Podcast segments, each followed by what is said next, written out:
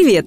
Вы слушаете подкаст «Фуфло» про препараты и методы с недоказанной эффективностью, которыми нас лечат. Чаще всего они бесполезны, иногда опасны. В первом сезоне мы рассказывали про лекарства, а во втором проверяем практики и народные методы. Каждый выпуск – новая процедура, которая вам не нужна. Подкаст «Фуфлу» делает медицинская редакция проекта «Купрум». Подписывайтесь на нас и ставьте оценки там, где слушаете. Так больше людей узнает, на что не стоит тратить время и деньги.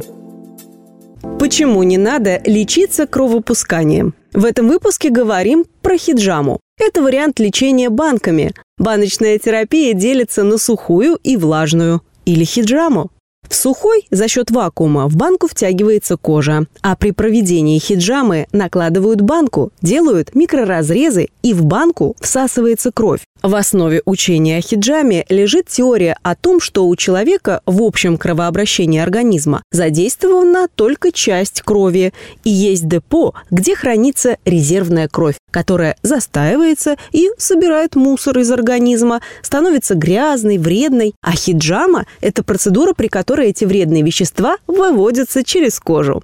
По предположению сторонников метода, при проведении кровопускания уменьшается общий объем крови, и организм вырабатывает новые кровяные тельца и очищается, при этом улучшается общее самочувствие и проходят болезни. Однако, если бы действительно было депо грязной крови, то она бы циркулировала по всему организму, и даже уменьшение ее объема с последующим восполнением новыми клетками крови никак не исправило бы ситуацию. По отзывам последователей нетрадиционной медицины, польза хиджамы с кровопусканием огромна. Фактически влажные банки практиковались в большинстве культур для лечения различных состояний, включая психические расстройства, болезни сердца, гипертонию, крапивницу, усталость, инфекции, кожные заболевания. Однако не было проведено обширных исследований, чтобы полностью оценить эффективность хиджамы. Есть некоторые данные о том, что хиджама помогает облегчить симптомы мигрени, головной боли, напряжения и хронического артрита, но общее качество исследований низкое.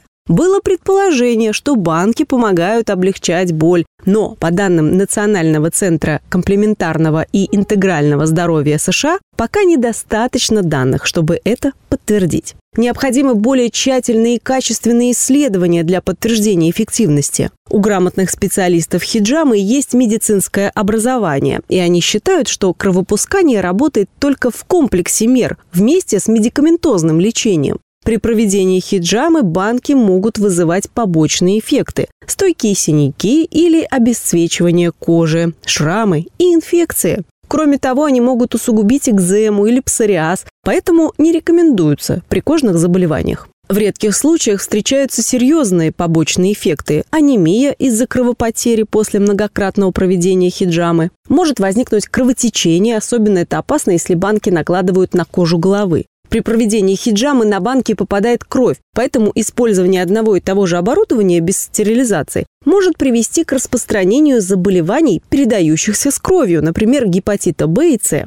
Хиджама противопоказана пациентам с анемией, беременным женщинам, детям до 2 лет и взрослым старше 60 лет. Кровопускание не следует проводить на участках кожи с дерматитом, язвами, отеком, расширенными кровеносными сосудами, варикозным расширением вен, тромбозом, аневризмами, прогрессирующим артериосклерозом и на недавно травмированном участке кожи. В целом хиджама похожа на процедуру обычного средневекового кровопускания, устаревшего и опасного метода, который ничего не вылечивает. Опасность метода состоит в том, что часто хиджаму проводят люди без медицинского образования, которые не всегда соблюдают условия стерильности. Некоторые практикующие специалисты могут предлагать пропустить медицинские процедуры, которые рекомендует врач.